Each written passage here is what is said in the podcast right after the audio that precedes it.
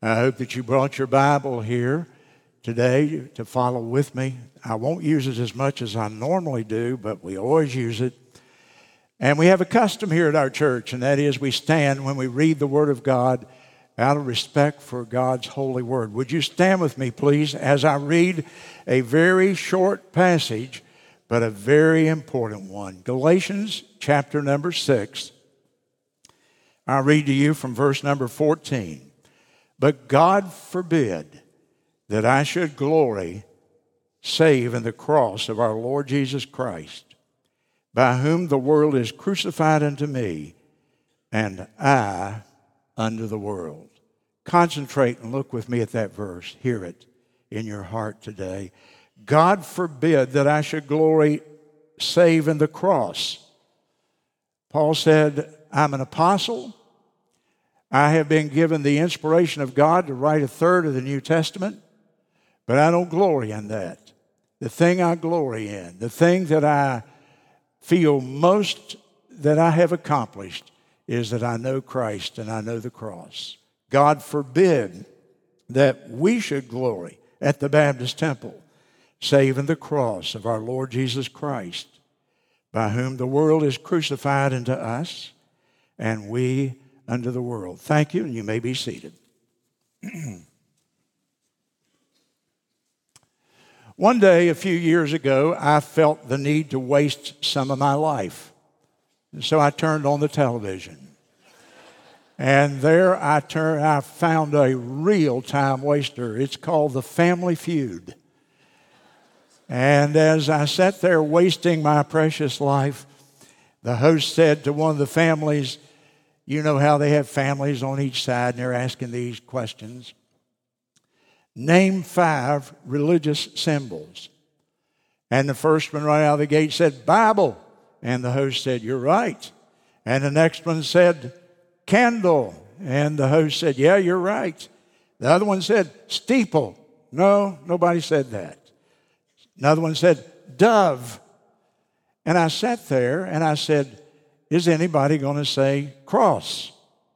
That's most obvious. That would have been first, wouldn't it? but it wasn't to be.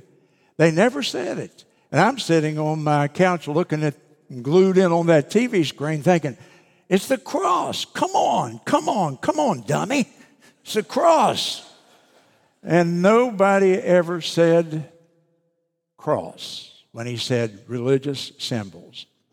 Well, I think we would have been there and we would have said cross, wouldn't we? Probably first, hopefully first. It doesn't look like it in here, but 30 years ago today, we dedicated this auditorium to the Lord. 30 years ago today.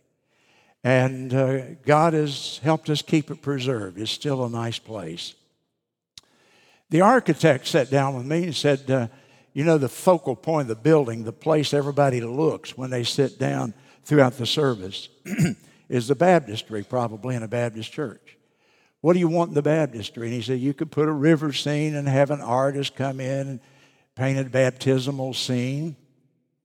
We considered a whole bunch of things, and then we decided no, a simple wooden cross.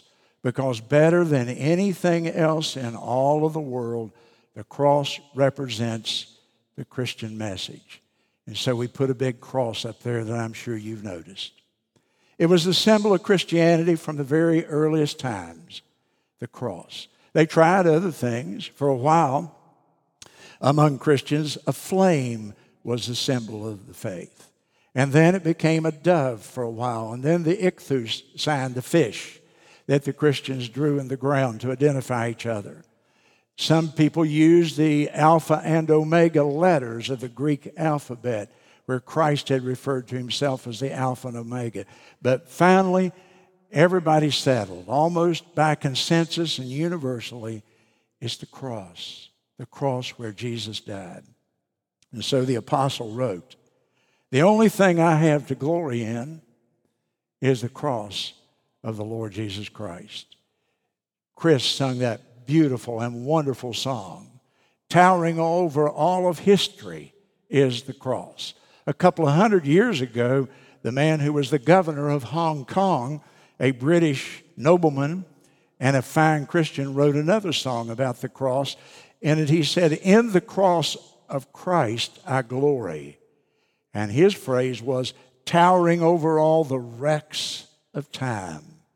When I was thinking about what to preach today, I thought of that phrase, towering over the wrecks of time.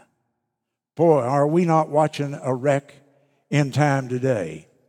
We're watching a train wreck of a country. And yet, towering over it all is our hope, the cross of our Lord Jesus Christ. Number one today, if you're taking notes with me, with me, the cross is central to the Christian message. That's what Paul said here. God forbid that I should glory save in the cross, except for the cross of the Lord Jesus Christ. You see, it's the, the cross that makes Christianity unique today. Christianity is not one of many great religions. Christianity is a unique religion. Either it's right or it's not. That's for you to decide. But Christi- the heart of the Christian message is the cross itself. You see, all religions, I don't care what they are Buddhism, Hinduism, Mormonism, whatever you may, you, you, can, you can name all these different religions of the world. They all have one thing in common they teach people to live a moral life in order to acquire salvation. And so, no matter what other religion you look to, it's a religion that you can describe with one word, and it's do. Do something. Join a church. Get baptized. Do good works. Give money. Treat people charitably. And you can go, on. it's do, do, do, do. When I ask people about their salvation, I listen very much to see are they going to go, talk to me about the gospel? Are they going to tell me what they're trying to do in order to be saved? And every religion in the world, you can spell it with two letters. It's do. Christianity, you spell it with four letters. It's done. It's done. When Jesus Christ hung his head there on the cross and said, It is finished, then he meant exactly that. The price for sin had been paid. The door was now open for forgiveness and for eternal life. Yes, Christianity is not spelled do anything, it is spelled done because Jesus Christ has done everything necessary for our salvation by His grace and through faith. You see, at the cross, the very first thing that God was interested in was justice. We don't hear that much. We hear a lot about the cross representing God's love, but we ought to hear an equal amount about the cross representing God's justice. And at the cross, the first thing that had to be accomplished was sin had to be paid for. Justice had to be satisfied. Sin, the work of grace had to be accomplished before God could bestow grace upon us. And then after justice was done, then grace, God's unmerited, God's unearned, God's undeserved favor could be extended to each one of us. Dr. R.G. Lee was one of my heroes as a preacher. He pastored the Bellevue Baptist Church in Memphis, Tennessee, originally from Chester, South Carolina, one of our own men here. And Dr. Lee was known for his oratorical skills. And Dr. Lee described the cross this way and how essential it is to our faith. He said to take away the cross would be like taking heat out of fire, cold out of ice, the melody out of music, the numbers out of math, like taking the facts out of history and the words out of speech if you take away the cross, you no longer have Christianity, ladies and gentlemen. The cross is the heart of our faith, it's central to the Christian message. And so it must dominate our preaching, it must always be there in our singing. It must be on our minds. It is the way that we approach God in our prayers through the blood of Jesus Christ that was shed for our sins. The cross is central to the Christian message. Number two, the cross was God's plan from the foundation of the world. The cross was God's plan from the foundation of the world. I turn to the book of Revelation, chapter number 13 and verse number 8. And I read these words And all that dwell upon the earth shall worship him, that's the Antichrist, whose names are not written in the book of life of the Lamb. The Lamb, look how he's described the Lamb slain from the foundation of the world. Before creation, because, before God ever spoke the world into existence, he had a plan and that plan involved the cross of the Lord Jesus Christ. You see, people always saying to me, Where did evil come from? Why did God allow sin? Well, God, God's most powerful archangel was Lucifer, who later became Satan. And Satan got this prideful idea that he could take over, that he was as powerful as the God that he had, who had created him. And so Satan rebelled against God, against his creator. And his rebellion was a, a conspiracy, if you will, to overthrow the deity. And Satan and a host of angels, a third of the created angels of heaven who followed him, they rebelled against God. There was a war in heaven, the scripture says. And evil entered through that act of rebellion. And Adam and Eve, the first humans, they they partook of that when they also disobeyed their Creator. And so sin came in, a little embryonic seed, if you will, not a great overthrow of the whole planet in one day, a little disobedience of God, a rebellion, a conspiracy against God's law. And sin entered in. And when sin came, man's whole nature was changed. Man's nature was changed. Sin separated him from God. And every one of us in our natural state are separated from God by our sins because God is a thrice holy God. The angels in heaven sing, Holy, holy, holy. God is a holy God. He cannot countenance sin. And so before creation, God knew this was going to happen. He knew that evil would one day enter. And he instituted a plan to rescue man. And the plan was the cross. The cross was God's plan from the, before the creation of the world. Listen to me, the cross was not an afterthought. The cross was not a way for God to meet an emergency that surprised him. He knew that sin would come. And when Christ came, he knew from his very earliest days on this planet what awaited him. He knew he had to go to the cross, it was his mission in life. And so, every other person, every person who's ever been born on this planet, we were born to live. But Jesus was born to die. Now, let that absorb into your mind here today. Every person is born to live. We think about living life, we think about the, the activities and family and the good times we're going to have. But Jesus Christ was born, and from day one, he knew that his mission was, was to die. There's a painter of the last century, his name is Holman Hunt. And he painted and this picture that's up there. I wish we could get it in a larger form, but we can't. But oh, every time I look at that picture, it stirs my heart. It's the, the painting is called The Shadow of the Cross. And here's Christ. His arms extended like this. He's worked all day long. He's in his carpenter's shop, as you can see. And like a working man who's worked all day and he's at the evening, he's just stretching his muscles out after being so tired and sore, possibly. Behind him there in his shop is a tool rack. And if you could see it a little closer, there's all the tools that a carpenter would be using. They're hanging on that rack.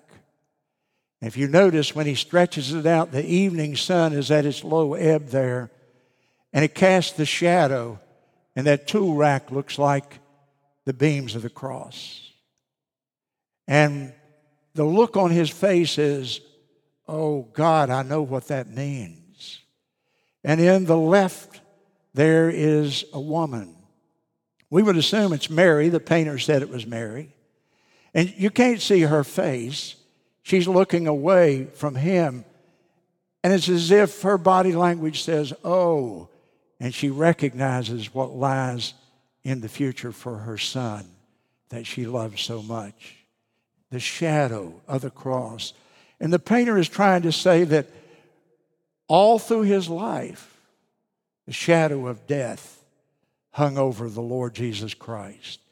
Death, that great disruptor of our plans, that destroyer of our dreams. Death disrupted Napoleon and Caesar and Alexander the Great and Lincoln and Jefferson and Washington and Reagan. Have I ever told you that Ronald Reagan was? That's an inside joke for you guests here. I always tell people that he was my favorite and still is. But all the great men of history, their plans are disrupted by death. They didn't get to carry out all their dreams. And so it is with us. But with Jesus, it was not a disruption. Death didn't disturb his plan, death was his goal. Think about that. Death was his purpose. He came to die a horrible, wrenching, bloody, violent death. And he came to do that because he knew the books of heaven had to be balanced. Justice had to be satisfied. The price for sin, every man's sin, every sin from the beginning of the earth until the last person dies, the last sin is committed, every sin had to be paid for in the blood of Jesus Christ. And that was his mission. And standing before Pilate, about to be sentenced after he'd been so cruelly beaten, he stands there and Pilate is conversing with him, and Jesus looks at him and he says, For this cause came I. Why did I come? I didn't come for all the reasons that other men live. I came to die. The cross was God's plan from the foundation of the world. And the cross reveals to me today the sinfulness of sin. Boy, we live in a culture today that's glossed over sin. Nothing's wrong anymore. If you say anything about it, you're judging somebody. We've arrived at a time where you can't you can't tell the truth about reality, the reality of sin. You see, sin is the great thing that's plaguing us. Our greatest problem is not inflation. Our greatest problem is not crime.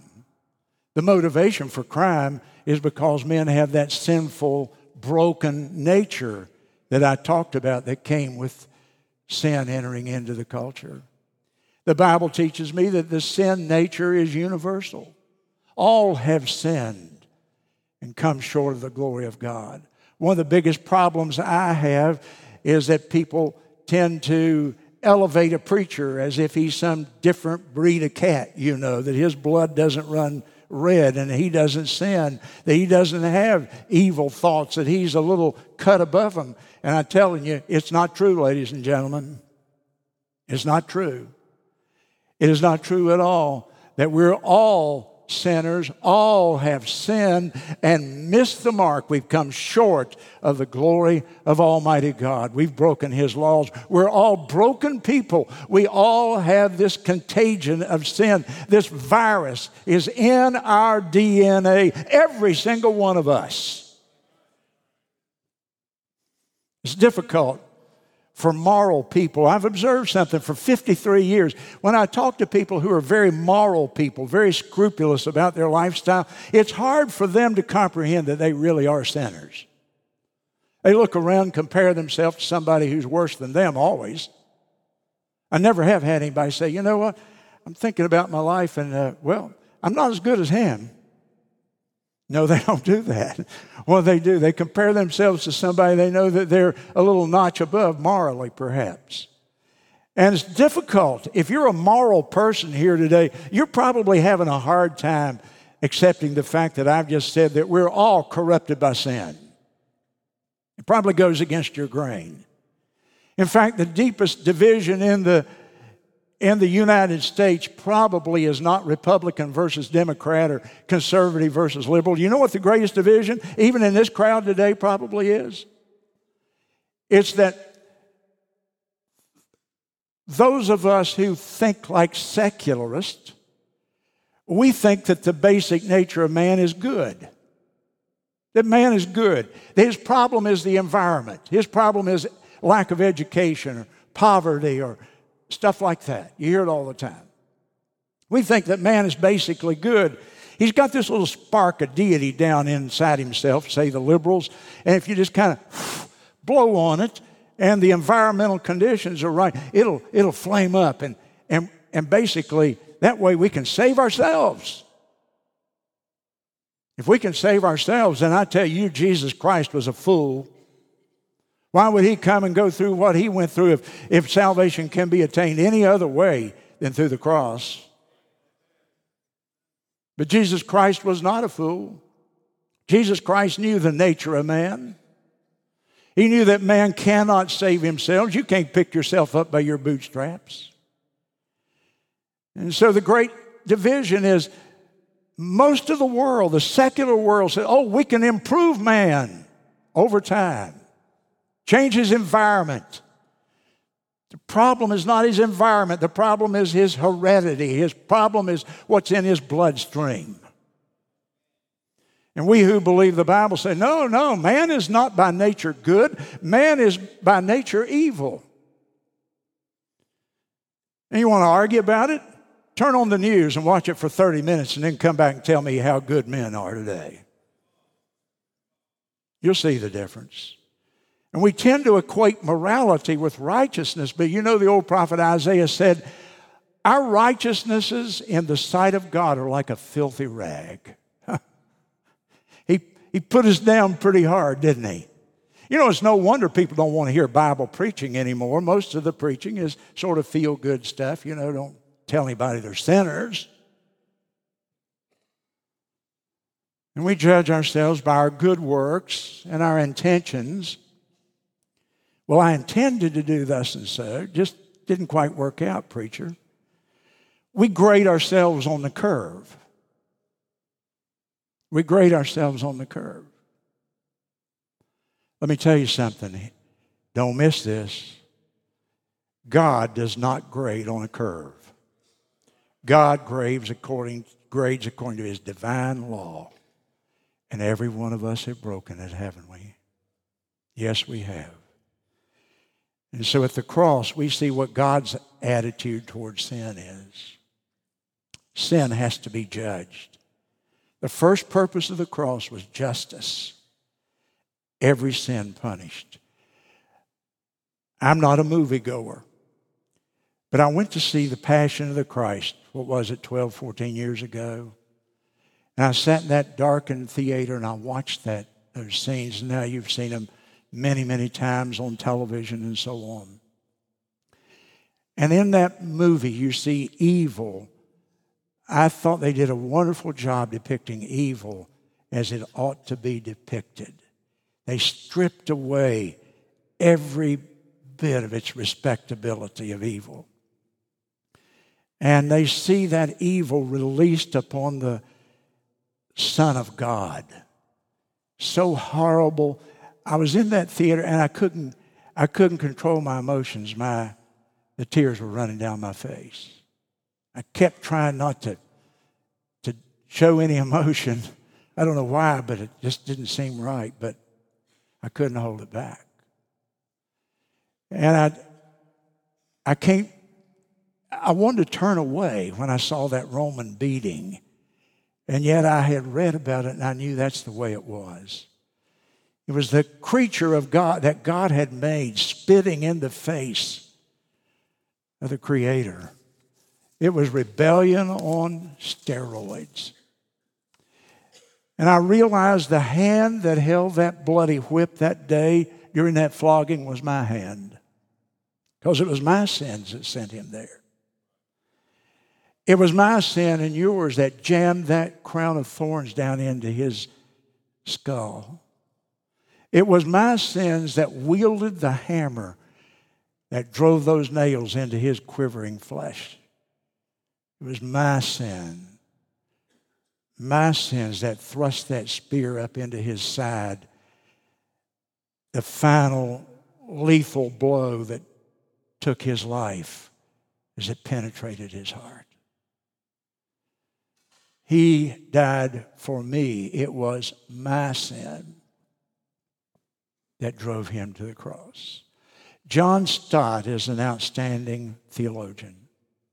And John Stott said, listen to this I could never believe in God if it were not for the cross.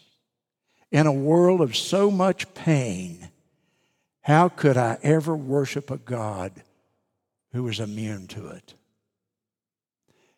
In a world of so much pain, and boy, we all know about that, how could I ever worship a God who was immune to pain? But he wasn't immune to pain. At the cross, God Himself had become a man in Christ Jesus. And He suffered that horrible, horrible, bloody death. And lastly, the cross reveals God's attitude towards sin, but the cross reveals the love of God for us after justice has been satisfied, now love and grace and mercy flow from the cross. You see, God's love today, ladies and gentlemen, is not the mushy, sentimental feelings that people today call love. It has nothing to do with a feeling, it's an action. The word agape is the word translated love in the New Testament every time it refers to God or to Jesus Christ. And it's not talking about a feeling, it's talking about acting in behalf, in the best interest of the people that you love. And God didn't act out of some temporary emotion. He looked down at the perishing mass of humanity for all of the centuries and he acted in our behalf. His love flows out of his character, it's what he is. The Bible says God is love. It doesn't say God has love, it says God is love. His very nature is to love. And you see, at the cross, he demonstrated that love. The greatest sacrifice he could make was to give his only begotten, his only beloved Son, and let him be punished for every sin ever committed on this planet. And then, when that punishment was complete and that justice was satisfied, now God can let His love flow out. God's love is like the sun. The sun doesn't work to give out light and heat, it's just what it is. It's, it's, it's, it's the sun's nature to shine.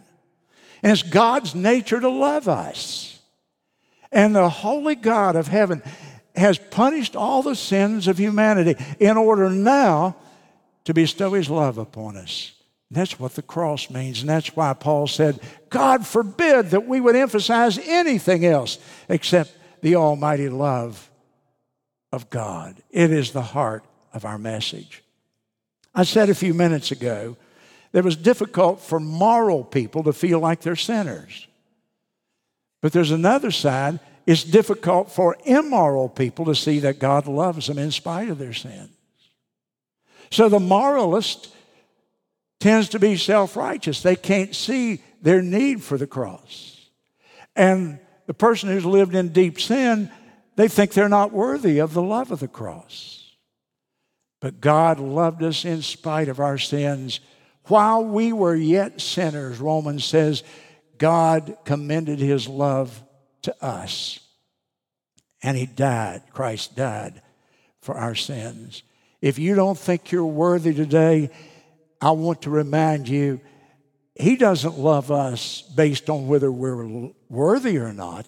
He loves us based on who He is, and He never changes.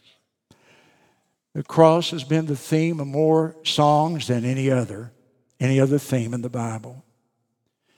The old rugged cross made the difference in a life filled with sorrow, and regret. Great song.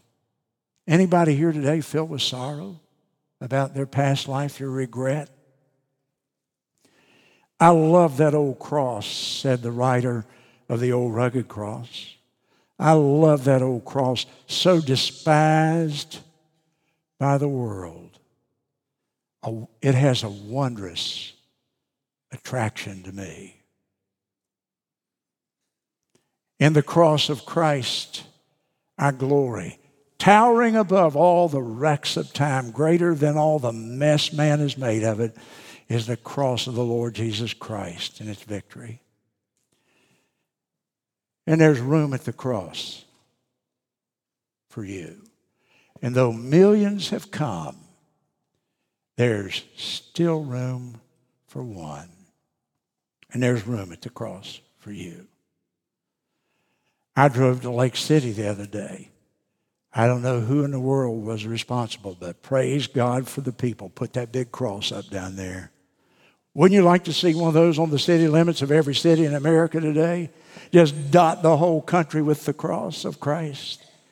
Because the cross, ladies and gentlemen, is Christianity. And you take it out, and there is no Christianity. You take it away, there is no salvation. You take it away, and there is no hope. Praise God today. We glory in the cross. Our heads are bowed.